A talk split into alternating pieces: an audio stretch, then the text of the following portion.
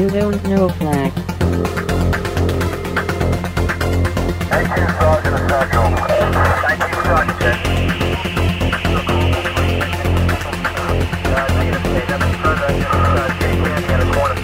You, don't know Flack. Welcome to You Don't Know Flack, a podcast full of stories about retro gaming, retro computing, video games, arcade games, and technology from a guy who was there and still is. My name is Rob O'Hara, but for the next 30 minutes, you can call me Flack. Episode 202 Garage Sale Day. Greetings and salutations, listeners, and welcome to another episode of You Don't Know Flack. Today is May something, and I am your host, Rob Flack O'Hara. On today's episode of You Don't Know Flack, we will be talking about Garage Sale Day. But before we start talking about Garage Sale Day, we have a few loose ends to tie up on this week's loading time. Loading time. Loading time. Loading time. Welcome back to another episode of You Don't Know Flack. I'm a few days late on this episode. I've had things going on. I had computer issues. I had things going on in real life, and every now and then an episode gets pushed back a little bit. But here we are on a new episode of You Don't Know Flack. I can tell you one thing I have been working on is rearranging my computer room. I mean, this is my office and my computer playroom and my retro room all in one big area. And uh, recently, I pulled out my SX64, which is the portable Commodore 64. And portable, uh, some one man's portable is another man's luggable. I think the uh, SX64 weighs a little bit over 20 pounds. Uh, so it was portable in the sense that it was, you know, everything was encompassed in one case and it had a handle on it, but uh, it's certainly not uh, the the svelte laptops of today that we think of. But uh, I brought it out because uh, I, I've had it for a long time and it still works. Everything works on it. If you've never actually seen one, it has a uh, it, it's a, a a black or dark gray box. It's a big box, and the keyboard detaches on the front, which reveals this small uh, color screen. I think it's a five inch screen, and um, it's certainly usable, but you wouldn't want to stare at that screen for a long period of time. And actually, I was testing, uh, I was testing a uh, Wi-Fi modem. I'm going to be talking on the next episode of You Don't Know Flack, I'll be talking all about modems, so you can look forward to that episode. But I recently received a wireless modem for the Commodore 64 from Retro Rewind, uh, who's a host on Sprite Castle, or not a host, but a uh, uh, a supporter. And um, so I was trying it out on that. And as I was looking around the room, you know, I have an entire, I have desks that go all the way around. They're pushed to the edge of the wall. And I was looking at all the Commodore 64 systems that I have set up. You know, I have right next to my desk is my Mister, which runs Commodore 64 99% of everything. They're still tweaking it. They do minor tweaks. I think right now somebody is making a lot of updates to the uh, sound filters, but you know, for playing games and the stuff that I do, it, it's um, all you ever need. And then right next to it, I have an Ultimate 64, which is the FPGA replacement for the Commodore 64, which is just as good as the Mister. In some ways, it's better. In some ways, it's lacking a few things, but um, but I have you know the two of those side by side, and then of course right next to that's the SX64, and then in the corner I have my old real Commodore 64, the one I grew up uh, messing around with, is in the corner of the room, and and then next to that is the BMC 64. That's the bare metal C64 that runs directly on top of a Raspberry Pi. And then above that, I, I didn't even have these on my list, but above that on my shelves, I have my uh, the C64 Mini and the C64 Maxi. So it's just too too much. Can you have too much Commodore 64 goodness in your life? I don't know. But when a lot of these things overlap, they they greatly overlap. It's not like each one does 90% of the stuff that the other ones don't do and 10% overlap. I mean, most of them, 95% is the overlap, especially now with the Wi-Fi modem. You know, on the, the uh, Mister and the Ultimate 64, I was able to get on BBSs, but I wasn't able to do that with the regular Commodore 64, but now I can do that too. So I don't know. I'm, I might have to put some of these away for a while. I might have to put some back in the uh, in the closet. You know, you can only play one at a time anyway, and, and when they all do the same thing, they're just taking up a lot of real estate. So I don't know. I mean, I, I could see myself. I really do like the um, the bare metal C64, uh, just because it's so quick and it looks so good.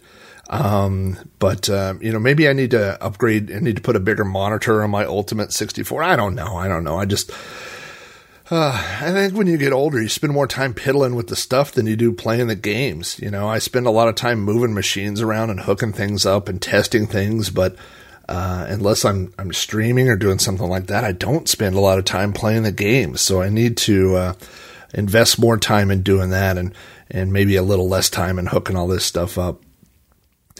I've also been following some discussions lately. There seem to be some actual um, more than than friendly uh, bantering back and forth. I mean, there was some kind of heated shots volleyed back and forth on Twitter over the Mister group versus the Raspberry Pi group, and back and forth. You know, it's always been this discussion of uh, emulation versus uh, simulation, which is what the FPGA does and we had a interesting discussion a couple weeks ago on the TeamSpeak Irregulars, which is a group of uh, a group of gamers that get together on Saturday night. Uh, you can watch the stream if you want. If you go to Twitch, uh, the channel is ARG Presents, all one word, and and we start.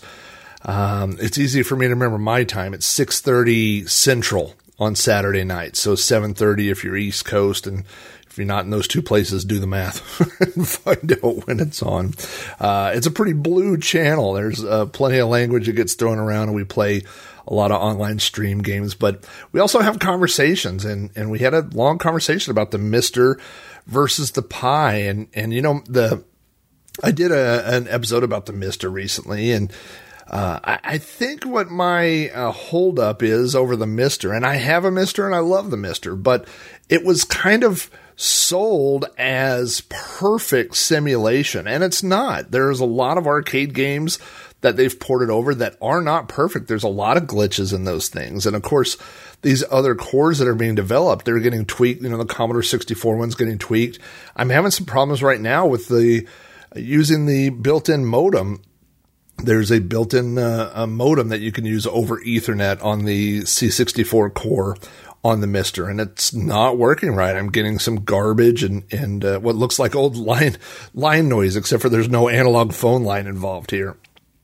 And so, yeah, it's just kind of presented as like, well, if you want it, if you want it to be perfect, spend the extra money on the Mister. Uh, and it'll be perfect, you know. And and I don't think anybody, I don't, maybe not people directly involved with the Mister have said that, but definitely I saw other reviews that were like, you know, the the the, uh, gameplay experience is so much closer to the original. And when it works, I suppose it is. You know, I've I've always uh, this is kind of a not it's not passive aggressive, kind of a snarky way to say it, I suppose. But uh, sometimes I say I, have been blessed with bad hearing and, and bad eyesight uh, because. Uh, a lot of the things that people complain about, I just don't see or don't hear, you know, and people go, oh, well, this, this sounds so much better. You know, I, I went through this with MP3s. Remember when uh, the bit rates were constantly climbing, and, and we were just having this discussion on the Amigos Discord. It sounds like everything I'm saying is a plug. It's really not. But if you do support my show on Patreon, you get access to the Amigos Discord. But we were having a discussion about um, the. Uh, uh, delays that are built in inherently to some of these systems, and, and do you get lag from a certain kind of TV or a certain kind of joystick?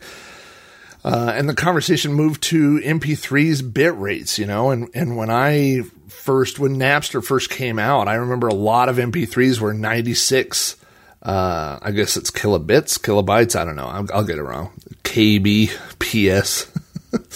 um, but, uh, you know, they were all 96K and, the good ones were 128. And so I would try to get a 128, but sometimes I got 96 and then sometimes you got 64, which didn't sound very good. And, and then everybody was like, Oh, you got to upgrade to 192. And so I would, uh, especially if I had CDs, I would go re-rip them at 192. And then everybody said, you know, you should just do, uh, just do 320. That's the highest rating, you know, and, and part of this is because the size of hard drives got larger.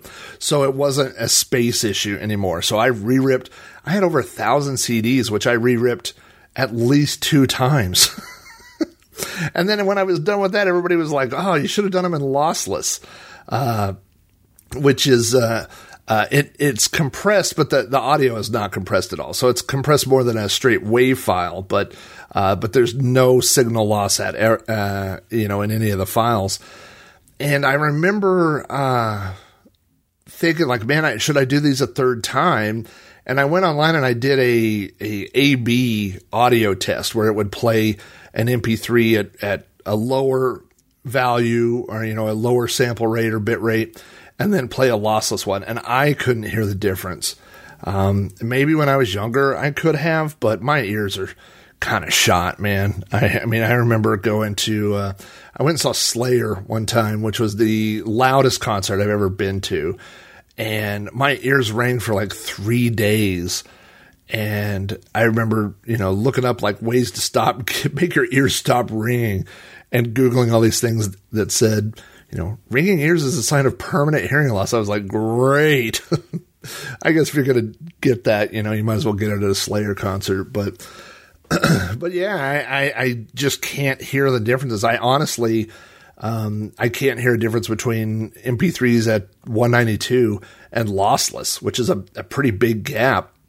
And I have, uh, uh, I don't even have cheap computer speakers. I have, uh, uh monitors, uh, not, not TV, you know, computer monitors, but like monitors that you'd use in a studio. That's what I listen to, to music on. And, and I mean, it's as, I won't say as good as you're going to get, but it's better than most computer speakers. And I just can't hear a difference, you know? So I feel like when people complain about emulation on the Pi or things like this, uh, a lot of the things that they complain about, oh, there's a, you know, one millisecond lag. I just, I just, I'm not, um, fast enough. My my eyes aren't fast enough to see it. My reflexes aren't fast enough to feel it. Um, it's good enough for me, you know. So uh, it, it, sounds like I'm dumping on the Mister. I'm really not. I, I enjoy the Mister. I think the Mister um, beats.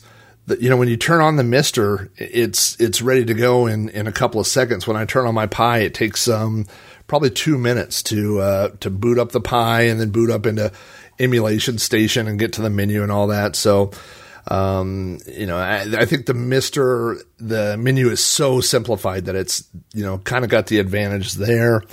Um, there are some things that are going to be built into the Mister that that um, I don't think that the Pi can do necessarily. I don't know, but the Pi emulates so many systems that the Mister doesn't uh, cover. You know, the Pi has moved on past uh, the normal you know, that kind of that line drawn in the sand with 16-bit systems. You know, um, on the Pi you could do a Nintendo 64. I think you could do PlayStation One. I think I've seen. I know I've seen Dreamcast. You know, and that's stuff that's just um, beyond the capabilities of the Mister uh, be, because of the the actual FPGA chip that they're using. It's just not advanced enough to do those things. So. Uh, I, I, know that they're working on um, PlayStation, and um, I've heard rumors of Nintendo 64. So, you know, but but it, but there will be a limit, and whatever that limit is, you know, the Pi is a quad core machine. Uh, especially the Pi 4, man, is is uh, kind of a little screamer. So, I don't know. You know, I, I guess the takeaway I would say is that in almost every situation, I'm very rarely a black or white kind of guy. I'm always a gray guy. I'm always, I can see the advantages and disadvantages of anything. You know, if you brought me some piece of crap computer, you know, I would say, well, but, but look at these games. They only run on this computer. you can't run them anywhere else. Like I would always see, you know, a bright side to it. And so, um, but what a great world that we live in where I don't have to choose, right? Literally on the desk next to me, uh, you know, a foot, eh, oh, I'm looking now, two and a half feet away from one another. I have a Mister and I have a Pi, and they're plugged into a HDMI uh, switch box. And so when I press one button, the Mister comes up. When I press two, the Pi comes up. What a great world that we don't have to choose between the two. That we can, um, uh, you know, we can have it all, right? And uh, you know, one of the things that I found recently on the Mister is that uh, uh, there is a Easter egg that I did not know about, and it is uh, if you hold down, I believe it's Control, Shift, Alt, Caps Lock, I think, and P. It comes up with a list of people, and that list is Alan Hudgens, Armadon Restel, Kerry Clanton, Chris Folds, Christopher Warren, Cowbird Boy, Dan Paradroid Heavey, Darren Folds, Dave Zilly, David Chambers, David Hearn, David Modalak. I always, Dave, I always hope I get your name right. Eric Stryanisi, Garrett Allier, Gary Heather, Graham Vebke, Jake Nonamaker, Jason Warrens, John Morrison, John Bodekar Schaller, John Treholt, Jose Cazada, Joshua Eckroth, Mark Alley, Matt Hill, Matt Nicholson, Mike McLaughlin, Mitsuyama, Mr. Bundy, Mr. Oaki, Olav Hope, Patrick Markey, Rydar and Christopher Bow, Rick Reynolds, Roy Jacobs, Scott Lambert, Scott Vandersek, Scrap Arcade, Stephen Burt, Steve Rasmussen, Steve Sharippa, The Slow Norris, Vintage Volts, Zeke Pabsky, and the mysterious Cobra Kai. Unfortunately, those people are not hidden in the Mr. Secret keyboard combination Easter egg, although they should be. They're all great people that support the show through Patreon. So if you want to find out more about all the benefits and all the fun we're having behind the scenes, go to patreon.com forward slash Rob O'Hara to find out more. I do want to give a shout out to Max Horstman, who gave a one time donation to the show. So thank you, Max. That's greatly appreciated. And I wanted to shout out Scott Vandersek, who is our newest 16 bit supporter. So, welcome to the group, Scott. Thank you guys for everything. If you have feedback about this or any episode of the show, you can email me directly at Rob robohara at robohara.com. Join the conversation on Facebook at facebook.com forward slash robcast. Follow me on Twitter at Commodore or leave me a message on the podcast hotline at 405 486 YDKF. And that's all the notes I have for this show. So let's get started talking about Garage Sale Day.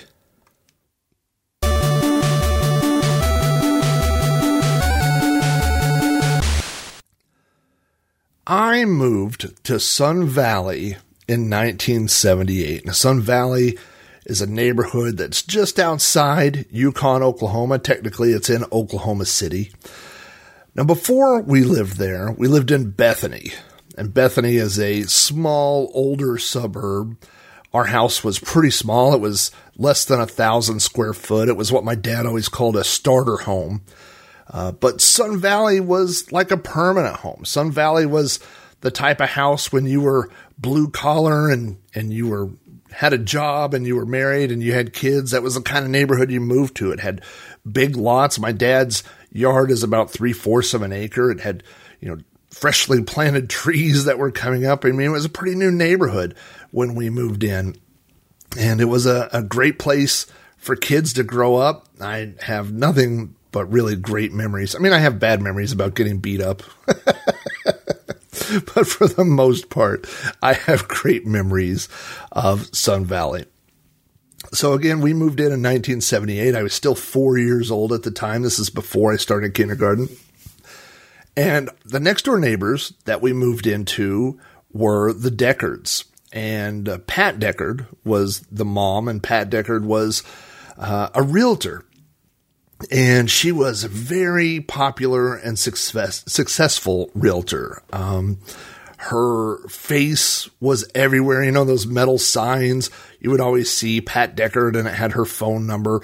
Uh, her face would be on the signs. I remember there was a, a billboard in my town for a while for the, the realtor company she worked for and it had her face on it. And she sold so many houses in Yukon that everybody knew Pat Deckard. So, I mean, if you were from Yukon, you could mention either, you know, Pat Deckard or just the Deckards.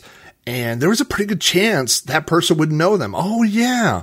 Pat sold my parents' house to them or sold my house for me. Or, you know, I went to, to school with one of the kids. There were three Deckard boys. Um, the youngest was a year older than me and he was into uh, motorcycles and, and he raced bicycles when we were kids.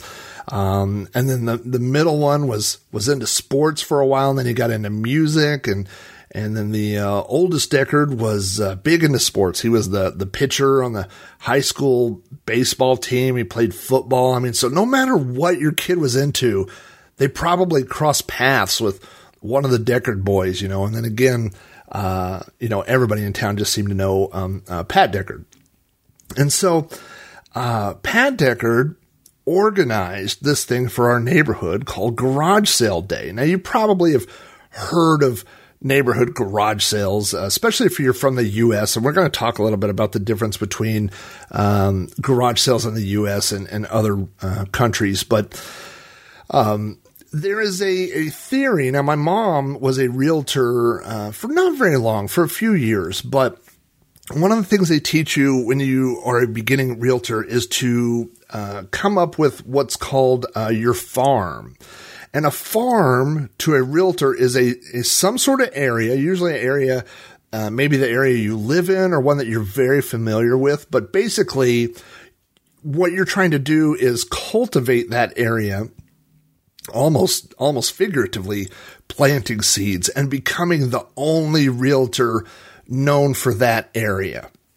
So maybe it's um, uh, a neighborhood, maybe it's a, a, few city blocks, whatever it is. But basically, what you want to do is flood that area as a realtor so that anybody in that area, you know, when they need a realtor, they think of you.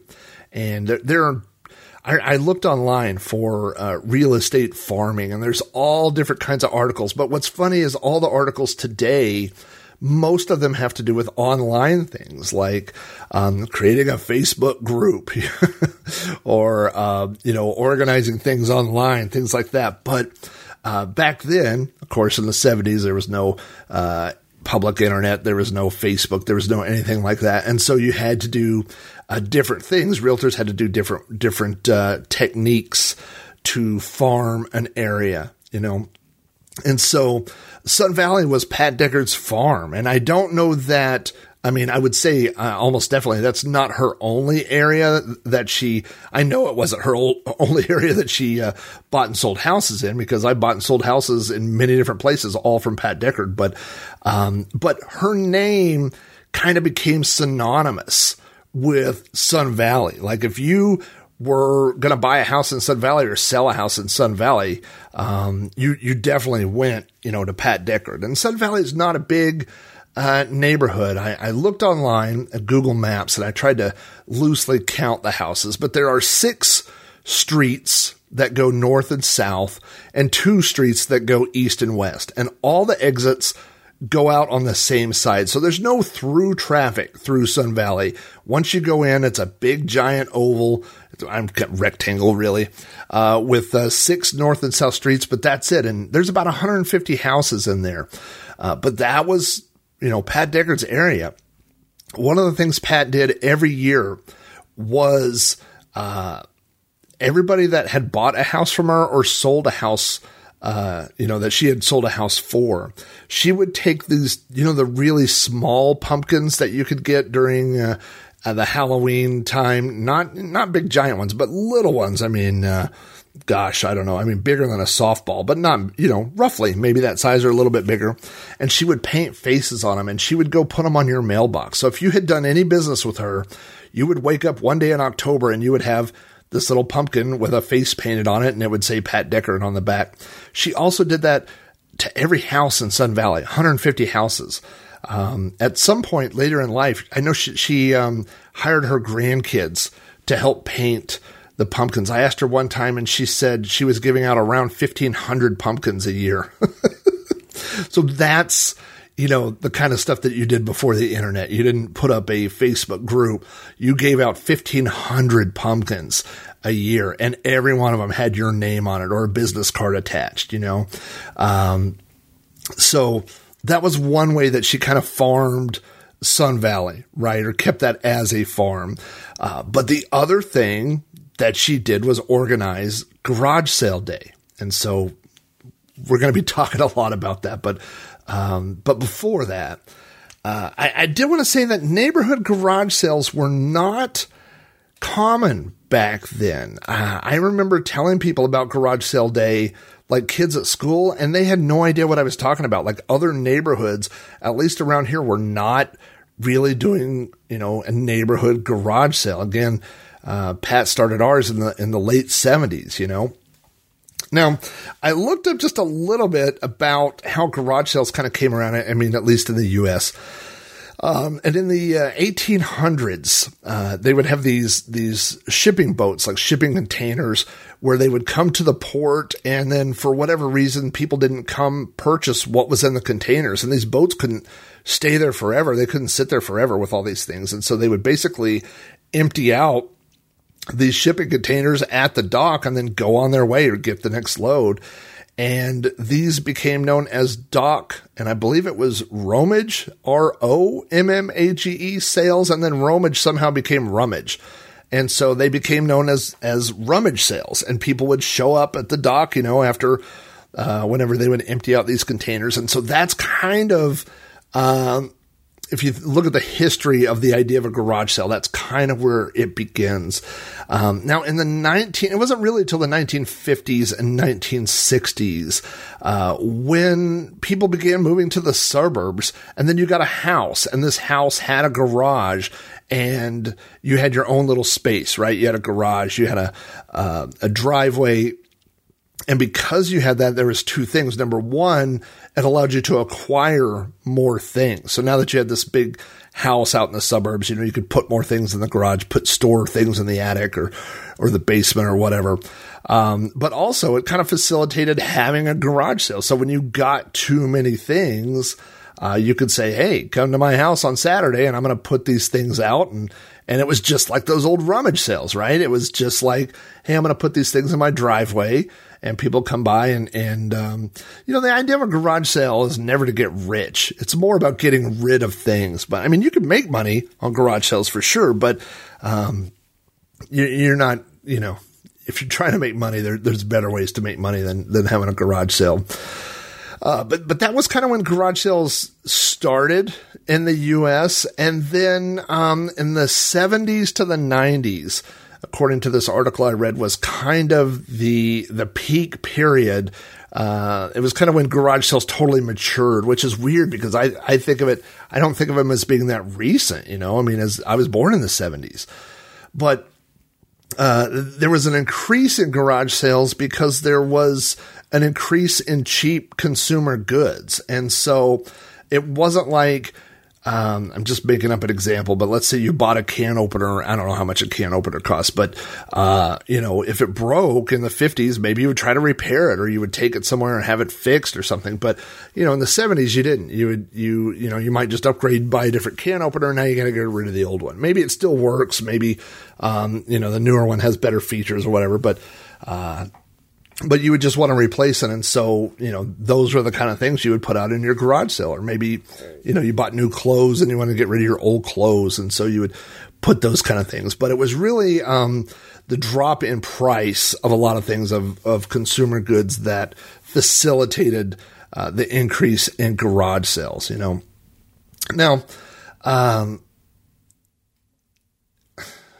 when, when you think about garage sales, uh, and again, I, am talking totally from a, a U.S. perspective. Uh, it, it's people that have things in their house that they want to sell. I mean, that's kind of a given. And so, um, garage sales, like 99% of all garage sales, take place at least on Saturday. Now, some people like to do the Saturday and Sunday garage sale, and some garage sales open early on Friday. And I have been to garage sales on Friday versus Saturday versus Sunday, and it's three completely different crowds. I'll just tell you. Uh, Friday is, of course, it, it's Friday is two groups, I think. Number one, the serious garage seller, the guy that's out there that's trying to uh, get inventory now for his online store, or he has a a thrift store somewhere, something where he's trying to get inventory or just find the best deals. You're going to run into those people on Friday, and then you're going to run into people who are retired because they don't have to be at work. like the rest of us on a Friday. So, uh, retired people are out there on Fridays. But Saturday is just like everybody, you know, it's, it's families, it's people, you know, you got people with their kids, you got people with their parents, you got, Um, just, all- I mean, Saturday is going to be your busiest day. And then I, Sunday, and this is just my uh, impression, but I think Sunday is like the cleanup crew. Like Sunday is when you get the people that come by and they'll say, Hey, I'll give you a hundred dollars for everything you got left. And then, you know, and if you're going to have to haul it all off, maybe that's not a bad idea, you know, but, uh, um, but that's kind of Sunday. I mean, Sunday, everything is going to be picked over pretty well too. So, uh, Sunday, a lot of times we'll, we'll drive by and if I see a garage sale on Sunday, we'll just look from the car and I'll be like, eh, I don't see anything good. Keep rolling. we don't even get out on Sundays. Um, to have a garage sale, in most places in the U.S., you have to purchase a permit. Uh, in Oklahoma City, a permit is seven dollars. And let me open this link. Uh, I, I bookmarked this link here. Let's open this. Uh, because uh, this has some of the rules about garage sales, which I thought was interesting. This is for um, uh, Oklahoma City. Again, every city, different cities, different states have their own rules. Um, this, these are the rules listed uh, on um, OKC.gov under business licensing garage sale permit. It says garage sale signs and other service signs are not allowed on utility poles, traffic pole signs, medians, or any public right of way. You can put one sign in front of your house. The sign can't be larger than 12 square feet. Wow, that's a big sign. I can tell you every, every single person breaks this rule because every, you have to go put the sign at the at the opening of your neighborhood and it says garage sale so people will turn in and really good garage sales will have multiple signs like with arrows saying you know sale this way sale this way so that people can find uh, your house you can sell any personal property, but not motor vehicles. You cannot sell new merchandise, consignment items, or resale items. So again, the idea is that things that you have in your house, you're allowed to sell. Now, I don't know that anybody is enforcing this. Uh, I've definitely seen lots of motor vehicles for sale at garage sales. You'll always see a motorcycle or a three wheeler or something like that with a for sale sign sitting there. So maybe that's how they get around it. They say, "Oh, this was a part of the garage sale. I just happened to have that sitting there." But um, but yeah, I see that broken a lot. A single permit is good for three consecutive days, so that would cover Friday, Saturday, and Sunday. The sale must be held at the address listed on it. Well, that makes sense. Uh, sale must be between the hours of 8 a.m. and 6 p.m. We're going to talk about early birds in a minute. The maximum fine for conducting a sale without a license is $200 plus costs. So they definitely want you to uh, pay the $7 uh, to get your your license. Uh, so that's all the rules that are written here on the uh, website. So not not too bad. Um, if you're not from the U.S., I'm going to explain some things that people from the U.S. probably know. Uh, but number one, garage sales very rarely take place inside someone's garage. Now, it's kind of the universal sign that you're having a garage sale. People will open their garage door. Of course, you have a sign out that says garage sale, you know, but you'll be driving down the street in a neighborhood and you'll see someone's garage door open. They're usually sitting out there, maybe on, you know, patio furniture or something. and the whole driveway will be full of stuff. They'll have, usually they'll have tables set up. It might be card tables or those white plastic indoor outdoor tables and they'll have different things on them. Um, sometimes you'll see things laid out in the front yard and a lot of times you'll hear people saying, Oh, we're having a yard sale. Uh, or sometimes you'll hear somebody saying, uh, they're having a moving sale. I would say all those things are interchangeable. If I, I mean, I wouldn't, I wouldn't think of a yard sale versus a garage sale as being different. A yard sale just means they're going to have it in the front yard, uh, and they'll probably have stuff on the on the garage or on the uh, driveway. And if somebody says they're having a garage sale, I think there'll be stuff on the driveway and probably some stuff in the front yard. So pretty pretty in, you know interchangeable.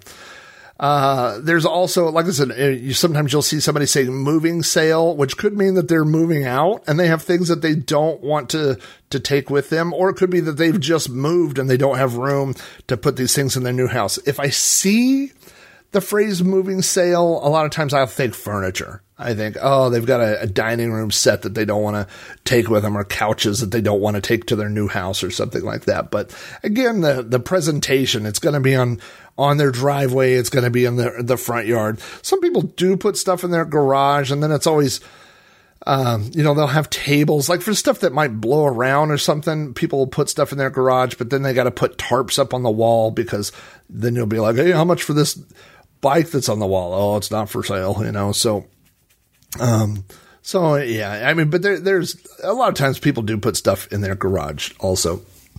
So, what kind of things would you find at a typical garage sale? I mean, it's just whatever's in your house. Think of all the things that are in your house that you might want to get rid of. Uh, you're going to see furniture. You're going to see clothes. Um, you're going to see used electronics, you know, um, and, and when I say used electronics, that could mean, you know, the computer you have that's five years old that you got rid of, um, that because you replaced it. It could be a CD player that's, you know, 15 years old. It could be some little AM radio that you got from your grandma. There's just no telling. Uh, a lot of times you'll see books, DVDs, uh, kids' toys, dishes, uh, appliances, just knickknacks, just name it. I mean, anything that, like I said, that's in your house that you go, well, I really don't need this anymore, but it still has value and I don't want to throw it away. That's the kind of stuff you could see at a garage sale. Uh, sometimes you will see homemade items. There's a, a, lady in my dad's neighborhood every year on garage sale day, and she has all these earrings and things that she and necklaces that she has made. Um, so some people do sell homemade items. Um, and then sometimes you will see new items. Now I noticed in the, uh, the uh, application, you know, for getting a permit, it says you can't sell new items. And I think like there's one house that we see every year on garage sale day and they have tons of, uh, like personal care products like toothpaste and deodorant and paper towels and stuff. And I think they are couponers. If you've ever seen that show like extreme couponing or whatever, you know, where um, people get coupons and, and they, you know, they're like, oh, if you, you put this with that, you could get 8 million things of toothpaste for free. I think they're doing that and then selling them for a dollar. It's what a strange way to, um, I don't know, to, to make money or to, I don't, I don't know. It's not for me, but uh, you definitely see it, and and they have the same kind of stuff at the garage sale, the same garage sale every year. It's always again, it's that personal care things, and then it'll be like school notebooks and things of crayons and stuff like that. And um, eh, you know, most of it when you see it, you go, "I'm sure this is cheaper at Dollar General or Dollar Tree or something." But um, um, I found a website that listed five uh, garage sale or yard sale statistics, which I thought was pretty interesting. Uh, the first fact it said uh, there are 165,000 garage sales every week in the United States. 165,000. Uh, number two, there are 690,000 people who purchase something at a yard sale every week. So more than half a million people in the U.S. buy something at a garage sale every week. Uh, number three, 4,967,500. So just under 5 million items are sold at garage sales every week in the U.S. Uh, number four, 4 million $222,375 are earned each week from garage sales. And so I guess somebody did the math to get this final statistic. Uh, but the average price of a yard sale item is 85 cents. Now I can tell you, uh, when, when, you go up to a garage sale, and sometimes it depends on the neighborhood or the seller, you can kind of look at a house or look at a person and you can see what kind of deals you're going to get. Sometimes you'll walk up and you know, it'll be like, this is a dollar, this is a dollar, and this is a dollar. And you go up and you're like, okay, I got three things. They're like, ah, just give me a buck. You know, they're just trying to get rid of stuff. Or, or you'll go in and you'll see all these old like kids' toys and they're a quarter, or DVDs are a dollar, or, you know, DVDs are two for a dollar or whatever. They're just trying to get rid of stuff, right? And then sometimes you'll walk up and, uh, we we went up to a garage sale the other day and they had a brand new sofa, like a sofa and love seat combo, and they were trying to get like five hundred dollars. And I thought, number one, like when we go to garage sales, I, I'm sure I have some bills on me. Like I'll probably get you know twenty dollars in change or something like that. But but then I, I grab my little piggy bank that I have here, which is shaped like Boba Fett, and I throw it in the car. And so you know you fill your pockets with quarters and dimes and stuff, and that's really the kind of stuff usually you know. I, I mean, it might be I don't know. I don't want to say I only buy stuff with change. You know, I not too long ago I found a, um, a wireless router and I needed to put a. It was a in a wireless in router. And the guy wanted five bucks for it, and then he said, "Ah, I'll take a couple bucks." So I paid two bucks, and uh, I ended up using it. I put it out in my workshop and I linked it with my regular Wi-Fi. So I'm using it. I put it in repeater mode. So I got a Wi-Fi repeater for two dollars. You know, that's the kind of stuff when I go to a garage sale. That's what I'm looking for. I'm not looking for five hundred dollar furniture, and I don't think most people are. Like most people don't show up. Yeah, I did buy a refrigerator one time. Uh, I we I forgot about this, but uh, there there was a um, a couple who uh, each one of them had they were older and uh, they each had a cabin and then they got married and they decided to get rid of one of the cabins. So they kept all the best of everything and they got rid of all the other stuff. And we were in the process of moving and we got a refrigerator for like $20 and uh, we paid them and then we uh, a lot of times when you buy a big thing at a garage sale, you pay for it, then you go, I'll be back with a truck. That's what we did. We like ran home and got the truck and came back and picked up that refrigerator. I forgot about that. So, how do people find out about your garage sales? You've decided you want to have a garage sale, and how do people find out about it? Well, you know, in the old days, what you would do is you would run an ad in the newspaper, and they would have an area for garage sales, and you would put your home address, and then you would put the days and the times, you know, and you would say, you know, lots of kid clothes and blah blah blah, you know, or you know, toddler clothes or toddler bedroom or lots of furniture or whatever, whatever you think is going to get your type of people to your garage sale, you know. Uh, then you got to put the next thing is you got to put the sign on the entrance to the neighborhood because people driving by will see a sign that says garage sale and they'll oh they'll turn in that neighborhood right there you know or or uh, people that are looking for your sale they'll come there and then uh, and then like I said the uh, uh the best garage sales are uh, the best garage sale signage is you'll turn in the neighborhood and then you'll look up like three blocks and there'll be a little sign up there and it'll say garage sale with an arrow and you, they'll kind of like guide you to their house. That's really helpful because we have definitely spent time driving around neighborhoods trying to find a garage sale. Um, of course, the GPS has changed all that, right? I mean, you now you see a garage sale sign and it says 123 Cherry Lane, and you go, oh, okay, and you just punch that in and you go right to their house. But um, back in the day, it was a little bit harder. Uh, but that was kind of the old school way of doing things. Uh, you know, you, you put an ad in the paper, you put up signs or whatever. Today, uh, not, there's a, a, section on Craigslist, so you can go on Craigslist and post about your garage sale, and you can add pictures to try and entice people to come in. Uh, you can post on Facebook, whether it's you know a Facebook. There's a, a Facebook garage sale group for my town. You're having a garage sale, you go post it, and people will come in. Uh, but then you still got to have that physical sign. You got to put that sign at the entrance of your garage sale to get people to, to be able to find it, you know. Um, but so, so thinking back about garage sales being individual things, you know, there might be one on this side of town. There might be one a mile away. There might be one half a mile. And you have to look at all these addresses and figure out a, you know, kind of plot a path, right? Like, okay, so you don't want to be driving back and forth and zigzagging across town. You gotta, you gotta look at those things. But what if all the garage sales were in the same location. That's what a neighborhood garage sale is.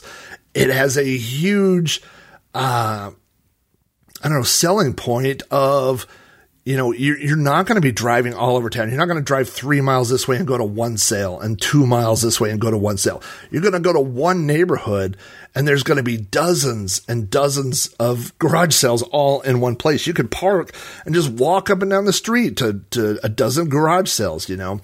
And so that was the attraction of Sun Valley's neighborhood garage sale day. So garage sale day in Sun Valley takes place every year in April. It's again, this started around the time we moved to Sun Valley, which was in the late 70s and is still going on today. Uh, it's always on a Saturday, but the thing is, if you live there, uh, everybody knows that during the day on Friday, a lot of people will open up too. They don't advertise that, but it's kind of just for the people that live there. so you walk around and you, you know, you go see if there's anything good or whatever, but definitely garage, the official garage sale day. Um, and when I say that, I'm talking about Sun Valley's garage sale day always takes place on a Saturday. Um, some of the people also have their garage sales on Sunday, and uh, I, I would say like maybe a fourth or less of the people do that. Um, and and mostly those are people like that maybe have stuff that just didn't sell, so it's just not a you know, it, it makes sense to still go out there and sit. and Maybe people will come and and uh, and get stuff, you know. Now, I this is hard to come up with stories with because I have so many great memories of garage sale day, but I don't have that many specific memories of garage sale day. I almost, I would almost describe my memories of garage sale day as being a, a feeling more than specific stories. You know, I mean, one thing I remember is that uh, on garage sale day as a kid, we would always get. I had this. I had a um, a, a change coin bank that was uh, shaped like a tootsie roll pop, and I would uh, on garage sale day I would pop the lid off and just fill my pockets with change, you know. And I would go out again. You know, the Deckards were next door. The the Roarks across the street. There were four Roark boys, but I was um, in between the age of the youngest two. My friend Andy lived down the street. And so we would get on our bikes and we would just do garage sale day. No parents, no supervision. We would just go house to house and, and go, um, look for stuff, you know? And so that, that's the thing. I mean, that's my memory is not, I don't have a lot of specific memories. I do have a few I'll, I'll talk about, but it's not like, oh, I remember these 800 things that I got at garage sale day. It wasn't really as much about getting the stuff. It was more just about that, and that's an era that's gone, man. Like, like you don't see a lot of kids, you know, that are eight, nine, ten years old that just get turned loose on bikes to go take off at garage sale. And I, I want to paint this picture. The Sun Valley garage sale again, you know, it, it's, um, you know, these six streets. It's an area that you can't get in and out of and cars would line every yard of every street. There were there were no more places to park in our neighborhood. There were so many cars there. I don't know how many people there hundreds and hundreds of people would come to this. And then we would just get on our bikes and go weave in and out of traffic and cut through yards and ditches and everything else. And that was the way it was because it was that era. And you would you would never I wouldn't turn my kids loose like that today, but that's um you know, that's just how it was. Um, a few of the things that I remember getting as a kid. I got this thing at a garage sale one time called a psychedelic heat lamp. It was not a lava lamp. It was like the poor man's lava lamp. It was a lamp, a metal lamp, and then there was um, a pattern on the inside and then a spindle on top and a piece of plastic that went over the spindle. So it was like two layers of a lamp. And the spindle allowed the outside area to rotate. And it kind of had um, like heat sinks from a fan, if I remember right, on the inside. And so when you put a normal light bulb in there, the light bulb would get hot and the heat would rise and it would cause the outer area to rotate. And it was kind of translucent. Um, it was almost like two layers of of uh, psychedelic patterns. And so when it it slowly rotated around and it made this this pattern again, like I said, it was like a a poor man's uh, lava lamp. But I remember getting that, and actually, I remember uh, a friend coming over one time and seeing it and saying, "Oh yeah, I used to own that," and I was like, "Oh, you had one of these?" He's like, "No, I had that one." Like I had it like three or four years ago, and I sold it to Charlie, you know, and I was like, "Oh." And I think Charlie sold it to so and so. And I was like, well, I bought it from so and so. So that was kind of one of the great things about garage sale day was we just traded junk back and forth between kids, you know, and of course every kid paid a dollar for it and it moved to someone else's house, you know. Uh, at that same garage sale, I got a red light bulb and a blue light bulb. Uh, and I put the light bulb in the lamp for a while, but then I remember like putting the light bulb in the ceiling of my room for a while, like up in the, the light fixture in my room. Uh, I had a lamp by my bed that I put the blue light in for a while for some reason. I don't know. But, um, uh, I mean, I probably had those light bulbs for like, you know, five years. And then one day some, one fell and broke and I was like, Oh no, my light bulb. Uh, but that's a funny memory.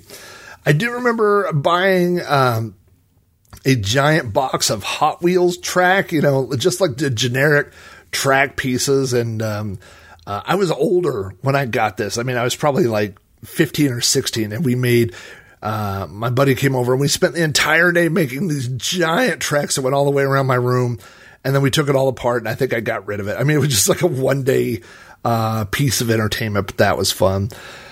Uh, I do remember buying lots of board games and jigsaw puzzles on garage sale day. And, uh, of course, jigsaw puzzles, I mean, it's the worst, right? When you buy one and there's a piece missing, but, uh, you know, but you put it together as best you could and then you got rid of it or board games. We always had board games in my house growing up. And, and I think a lot of those board games came from, uh, garage sale days, you know, other people, like how many times you want to play sorry or trouble.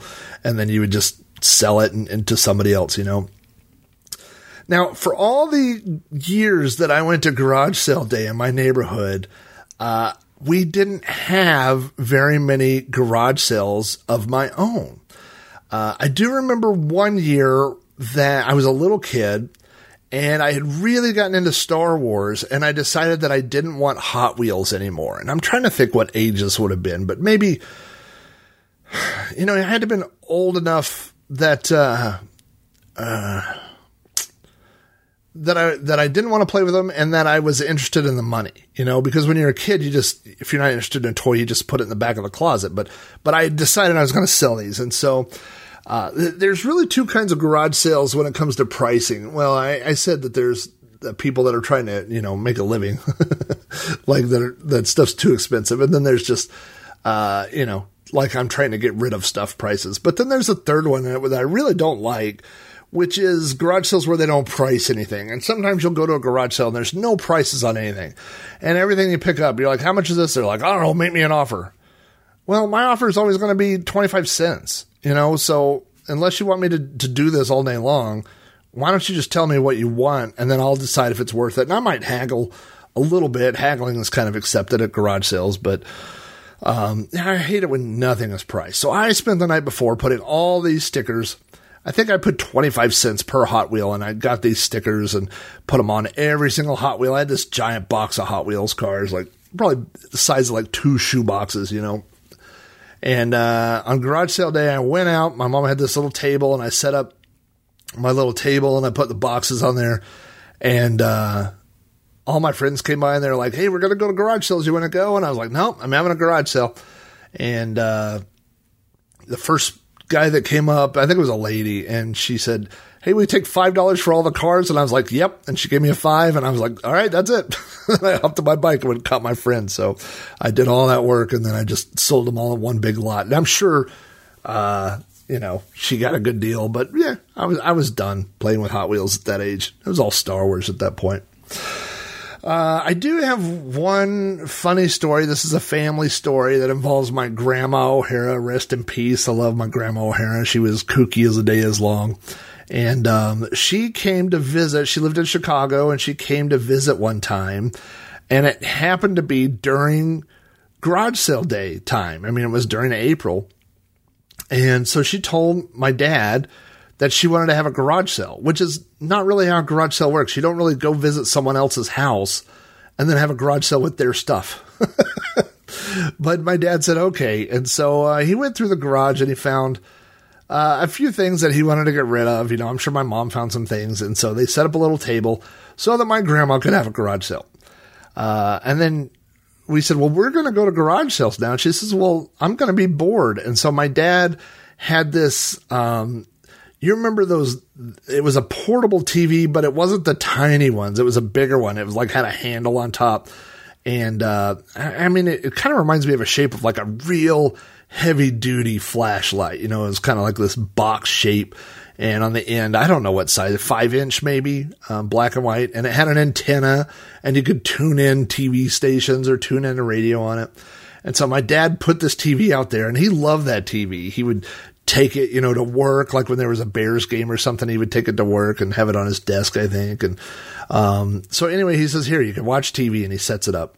And so we went around, we went walking, me and, and my parents and my sister to garage sales and stuff. And, uh, you know, to do all of garage sale takes uh, garage sale day takes like a couple hours. You know, um, uh, later on we had vehicles that we use, and and uh, I'll talk more about that in a little bit. But uh, you know, you walk up and down every street. It took a long time, and so we came home, and of course, coming down the street, we could see that all the stuff my dad had put out for sale was still there. She hadn't sold anything.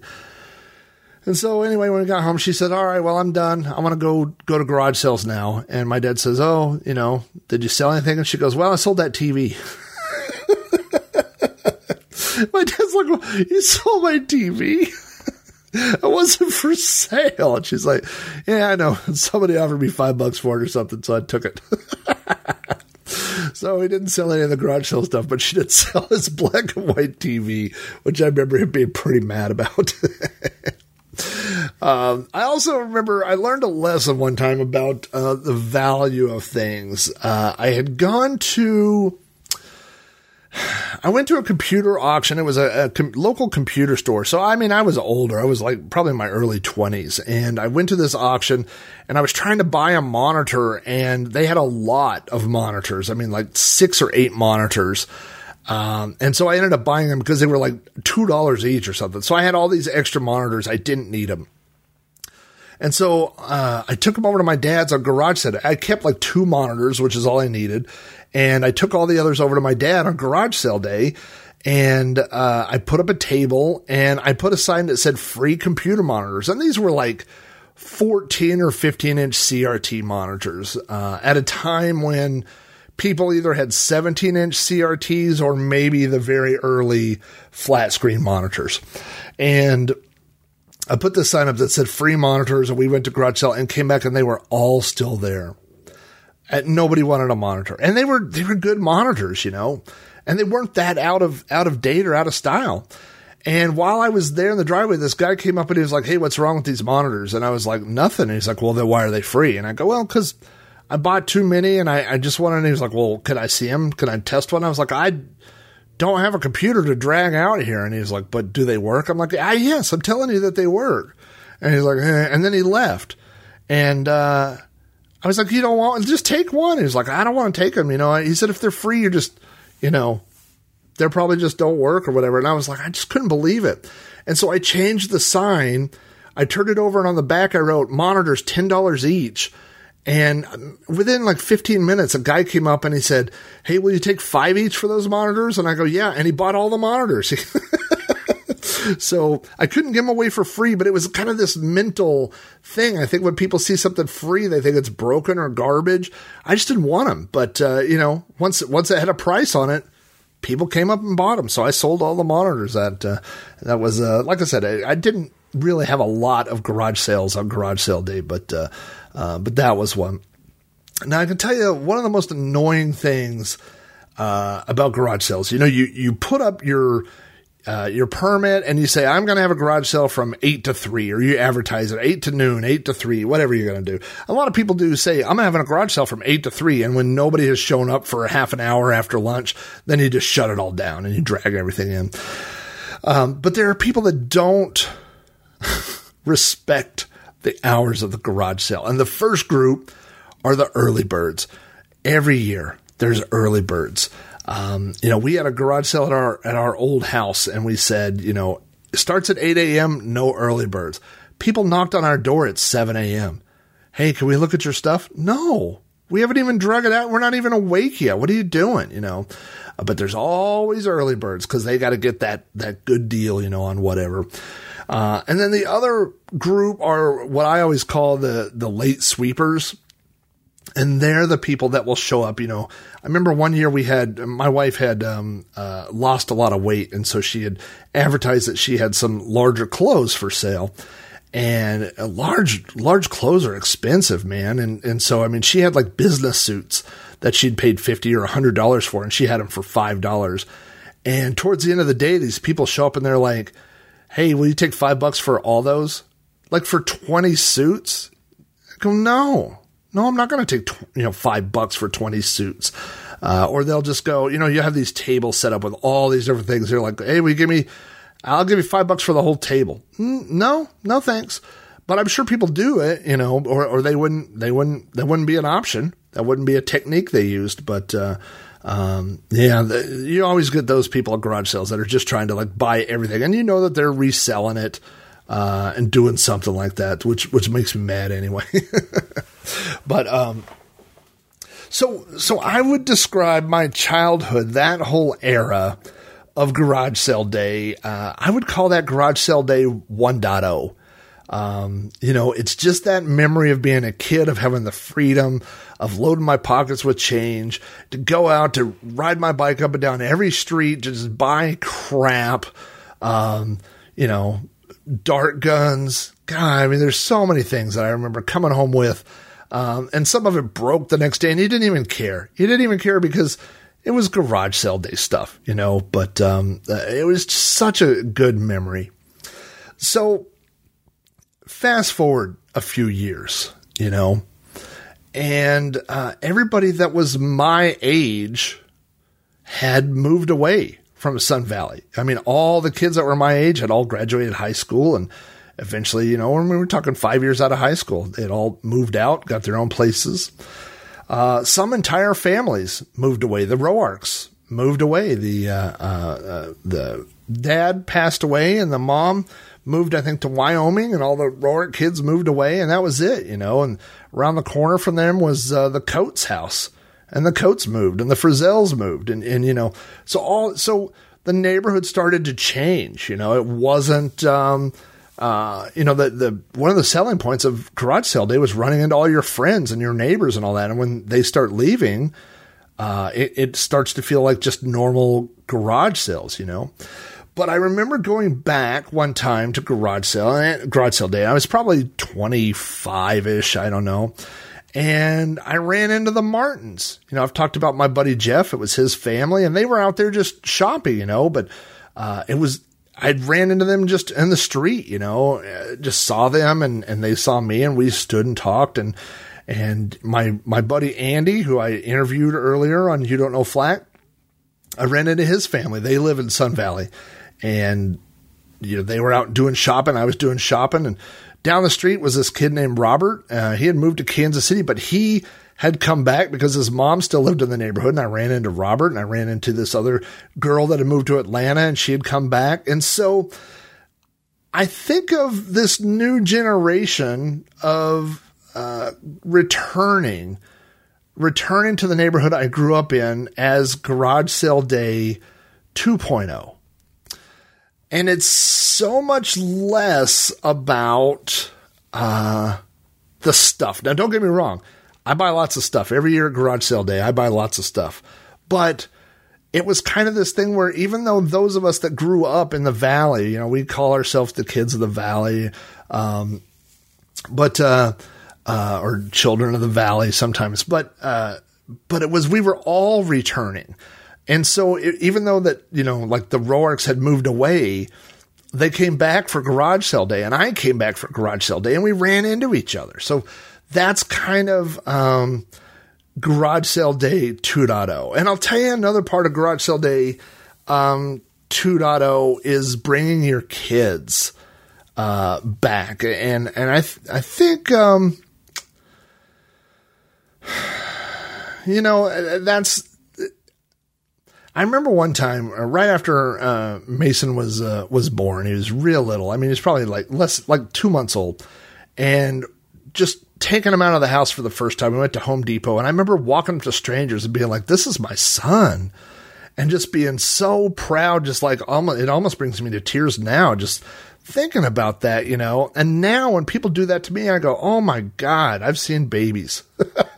I don't need to see yours." Jeez, you know. but you know what I mean? Like when you're on the other end of that, um, it is a feeling that is indescribable. It's like if you somehow bought, you know, a mansion and a Lamborghini and and hit the lottery and all this stuff all at once. I mean, but even more. But and then somehow you made all those things. like it's like the world's greatest creation. And and you know, you go to the the. I remember going up to this lady's house and I was like, oh, I just wanted to show you my kid, you know, and they were like, oh, and then she was like, and who are you again? And I was like, I used to hang out with your son. I was Robbie O'Hara. I lived down there. And she's like, oh, yeah, I think I remember you. I just thought, what a weird thing I just did. It was so awkward. Like afterwards, I was like, well, that was weird. That didn't go how I imagined it would go, but it was, but that was kind of this part of Garage Sale Day 2.0 was people came back. The kids that I grew up with came back with their kids and you, you indoctrinated them into Garage Sale Day. So it was, uh, it was almost like a neighborhood block party, like a reunion of the people who lived there, you know, and, and over time, we kind of started developing new traditions for garage sale day. Like every year, um, so on Friday, since my dad still lives in, uh, Sun Valley, on Friday my dad would go around and kind of get the, the the lay of the land. You know, he would send me a message and be like, "Okay, on this street there's some good stuff, and we got to go to this street first. And be like, "All right." You know, so dad kind of gets the plan. Uh, and then at seven thirty, now my parents have uh, been divorced for 20 years now. But my mom and her new husband, they come to garage sale day. My sister lives in Sun Valley now and her kids. And we would all go down to my dad's around 7:30 and somebody would be in charge of buying donuts. And so we would sit there and everybody would have a donut and some milk. And then, you know, it was like kind of like you know we're off to see the wizard like we all get together down the yellow brick road and we go all right everybody ready and we head out the door and we're off to go to garage sales and multiple generations now, right? Like my parents and then me and my sister and then, uh, and, our spouses and then our kids, you know, that, uh, third generation. So it's kind of, it's a little different, but, uh, uh, it's still pretty cool. Now I could tell you over the, uh, a few, years uh, of garage sale 2.0 i would say um, i remember one year uh, we went to, and again, this is when you know you, have been hanging around a neighborhood too long. Every house is where so and so used to live, you know. Uh, so this was uh, uh, Ricky Holcomb's old house. He didn't live there anymore, uh, but whoever did live there had kids that had kind of grown out of Legos. And I went up there, and they had one of those giant. I think it's a thirty gallon tub of Legos, and um, they said they wanted two hundred dollars for it which I did not have.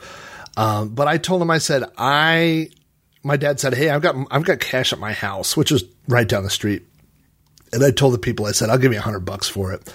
Uh, and I was like, and I told him, I said, look, I know it's worth more than that. I said, I'm not going to sell it. I'm going to give it to my kids to play Legos with. Um, and, and to be honest with you, I don't think you're going to get $200 for anything on garage sale day. And they were like, okay. So we ran back to my dad's house, got a hundred dollars and, and came back and paid for it and then hauled these Legos. I mean, it was so heavy, this giant tub of Legos. And I still have those Legos. My kids did not really inherit the love of Legos that I had. Um, but, uh, yeah, it was, uh, uh, that, that's, that was a big purchase for me for garage sale day. Um, there was also a house down the street. It was one of those houses that, um, you know, those houses that always have like a million things in their yards, like little statues and little, all just different kinds of stuff. And she had a, uh, a ram skull, uh, sitting there and I picked it up and I was like, Hey, how much is this? And she goes, Oh man, it's not really, not really for sale, you know? And I was like, Oh, you know, cause I really wanted to put it in, in front of my house and, and then she goes, you know what? I, I don't need this stuff around here anymore. And I think I paid her a dollar or two for it. And we had it in front of my house for a long time, like in the flower bed.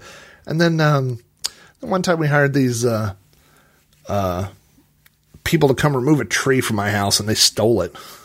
I had a video footage and I called them later and they said, Oh, he doesn't have it anymore. Nothing happened. But boy, that was a bummer. I thought that thing was cool. Um, I'll tell you one other thing that I got. You know, I, I have um, a a full size skeleton that I bought from, uh, I believe it's called Shop Anatomical. It's like a one that you would see in a in a science classroom. It's it's uh, not a real skeleton, uh, but it's it's molded from a real skeleton, so it's the same height and weight and everything as a real skeleton. Uh, and I went to a garage sale in uh, Sun Valley, and on this table there was a gas mask, and it was a real gas mask, and it had the hoses coming off the bottom. It was super cool, and I picked it up, and uh, it was an old guy running the garage sale, and I go, "Hey, how much for this gas mask?" And he goes, "Oh." Yeah, it's not really for sale. I just had pulled it out or whatever. And I was like, oh man. And so I was like, it's really cool. And I sat it down, you know, and then he stopped me. He goes, well, he goes, if I sold it to you, what are you going to do with it? And I go, you want me to be honest with you? And he goes, yeah. And I said, I got this skeleton named Mick Rib. He's named after the McRib sandwich, but his name is Mick, Mick Rib. And, uh, I said he hangs out in my room all the time, and uh, sometimes I put hats or masks on him or stuff. And I would, and I would love to put this gas mask. I think it looks so cool. It would look like a, you know, like a World War II fighter, like from heavy metal or something that went down. And he's got this gas mask on, and the guy was like looking at me. That he just handed to me. He goes, "Here you go." He goes, "That's a cool story."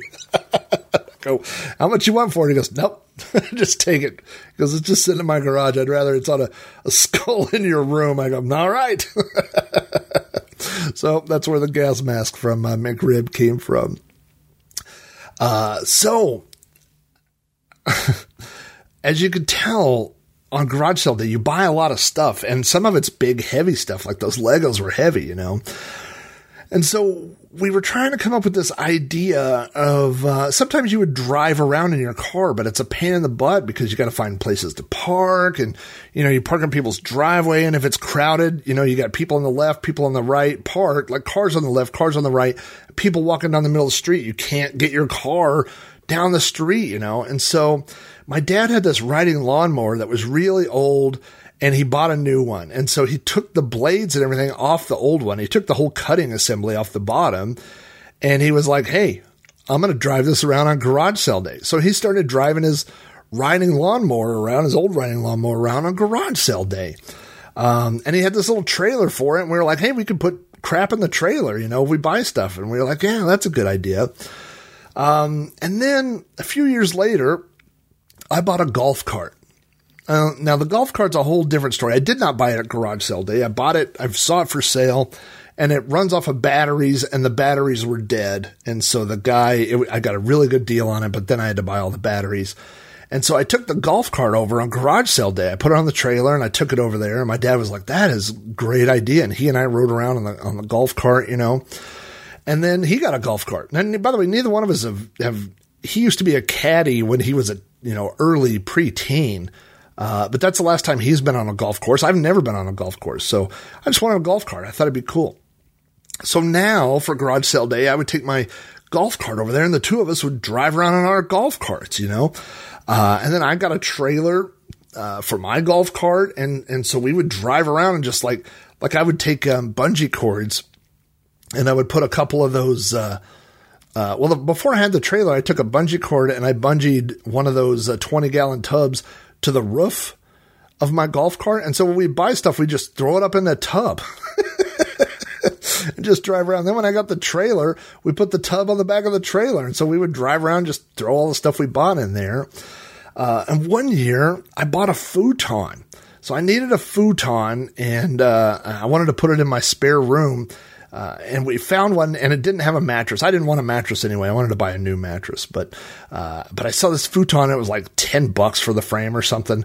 And so, um, we bought it and I had these bungee cords that we put it on the roof of my golf cart and we, uh, strapped it down or whatever. We drove around all day with a futon on top of my golf cart. Um, but, but, uh, man, that was, that was fun. Just driving around, you know, I'd, I'd, take my wife and the kids would just go walk. They would go do their own thing. But, uh, my dad would drive around and, and I would drive around and, and we just do the whole neighborhood, just driving around and, um, in our golf carts going from house to house and doing our shopping, you know. Um, but over time, there are less and less garage sales on garage sale day. Um, you know, thrift stores are a big thing now. I think a lot of people just go, hey, I'm not going to go through the hassle of having a garage sale. I'm just going to take all my crap and, and, uh, go dump it at the thrift store. I don't need the 50 bucks I'm going to make or 100 bucks I'm going to make. I just go dump that stuff, you know. Uh, so that's a competition. Also, people selling stuff, they could just put it on Craigslist. So it's like a garage sale day every day, you know. Um, you just say, Hey, I got a, a refrigerator and people will come get it. You don't got to wait till April to get rid of it. You get rid of it right then. Uh, Facebook Marketplace and eBay, those are, you know, other. So it's all these online sale things that have kind of started to replace uh, garage sales. Another thing that's happened is now around here there are competing neighborhood garage sales. Again, when, when Pat Deckard started this tradition way back in the late 70s, at least around here, I don't think anybody had heard of a neighborhood garage sale, but now every neighborhood has their own neighborhood garage sale, you know. So, um, and sometimes they'll even do it on the same weekend as the Sun Valley one, and that really wrecks stuff. But, but, uh, you know, I mean, one or two neighborhood garage sale days is kind of enough for me for a year, you know. Like, I don't need to go every weekend for three months to different neighborhoods. You just, how much, you know, broken whiteboards and, and old pictures and stuff do you really need? You know what I mean? So you just kind of get burned out on it, I suppose. Um, I think the the biggest issue with garage sale day in Sun Valley is that the neighborhood has kind of completely turned over. You know, all the people. Uh, I mean, there's very few people now that live in the neighborhood that lived in the neighborhood when I was a kid. Uh, there's still a few old timers out there, you know, but uh, um, you know, so many people have moved away. And because so many people moved away, when people come back to visit, there's nobody left there to visit. So the people quit coming back to visit, you know? So it, it's just kind of a different neighborhood now. Now, the big nail in the coffin, I suppose, uh, I should not have used that comparison, um, but was the passing of Pat Deckard. Now, I've talked about uh, Pat Deckard who passed away uh, towards the end of 2020. Um, you know, she was, I, at one point I said she was the matriarch of, of Sun Valley. She was like the mom figure of the whole neighborhood, you know, and not just to the kids. I mean, to everybody, you know, it was her farm. Like I said, for the, the realtor thing, everybody knew Pat Deckard. You could find strangers. And if you mentioned Pat Deckard, they would go, Oh yeah, I, I know Pat Deckard, you know. Um, but she was the one that organized it. She had all these connections and she, um, knew how to do this stuff. She would put the ad in the paper.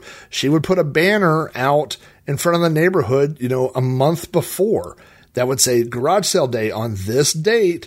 And then people would go, Oh, okay. You know, and so people would start getting ready and, and, um, you know, if you wanted to have a garage sale, you could pay her and she would go down and get all the permits at once. She would go get, you know, 50 permits or whatever. I'm telling you what, there was, I, I, I said a rough estimate in Sun Valley, there's 150 houses. I guarantee there were years where at least half, if not more, of the people who lived there had garage sales on garage sale day, you know? So every year I look forward to garage sale day. I remember the the um, year and a half that I was in Spokane covered two different garage sale days, and my dad was like, "I can't believe you're going to miss garage sale day." like it would almost seem like something you would fly home for to to go to garage sales, you know.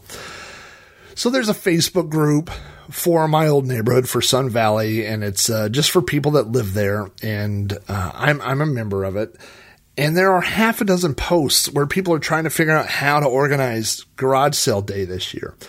A lot of the posts have to do with the banner. People saying, Where's the banner? I can't find the banner. Who had the banner last? Well, I could tell you, Pat Deckard paid for the banner. It was her thing. So it's probably at her old house. It probably got sold or boxed up or something.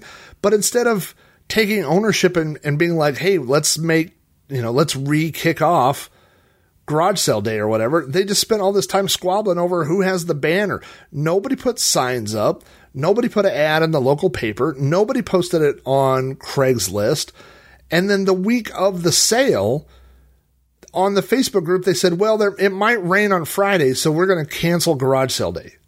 Now, let me tell you, I remember going to garage sale days I mean, we've had every kind of weather. We've had it where it's 80 degrees, 90 degrees. We've had it that it was raining, like torrential rains, like people's front yards are flooding. People just move all their crap up into their garage.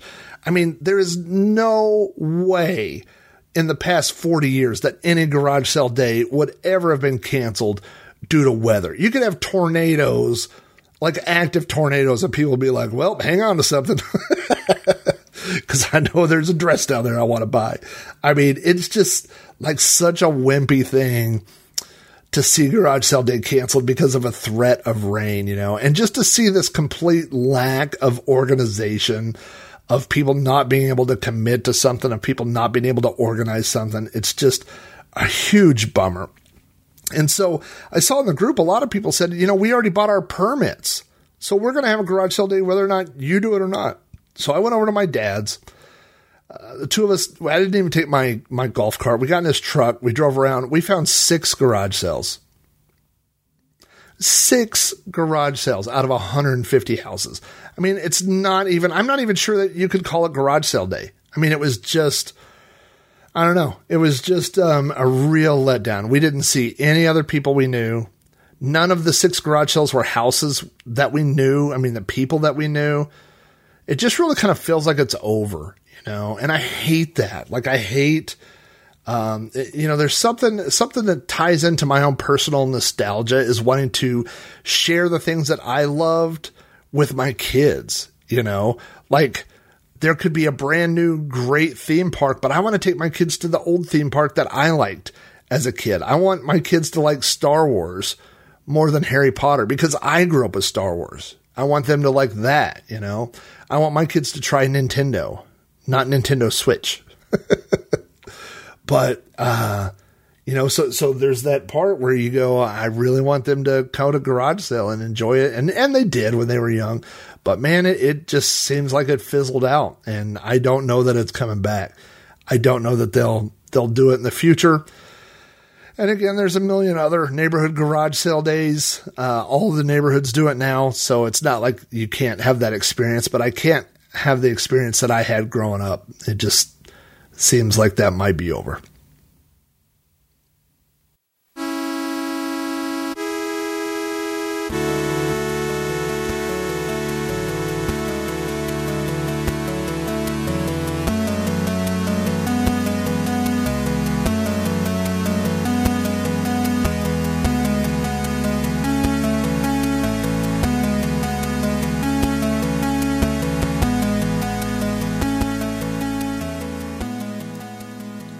Wraps up another episode of You Don't Know Flack. Thanks again for listening. And don't forget, if you have feedback about this or any episode of the show, you can always email me directly at robohara at robohara.com. Join the conversation on Facebook at facebook.com forward slash robcast. Follow me on Twitter at Commodore or leave me a message on the podcast hotline at 405 486 YDKF all Patreons of my, I guess those are patrons of my shows, uh, get behind the scene blog posts, weekly videos, access to the Amigos Retro Gaming Discord server, and other additional perks. To find out more, visit patreon.com forward slash Rob O'Hara. You Don't Know Flack is available on iTunes, Spotify, Google Podcasts, and its own RSS feed, which you can find at podcast.robohara.com.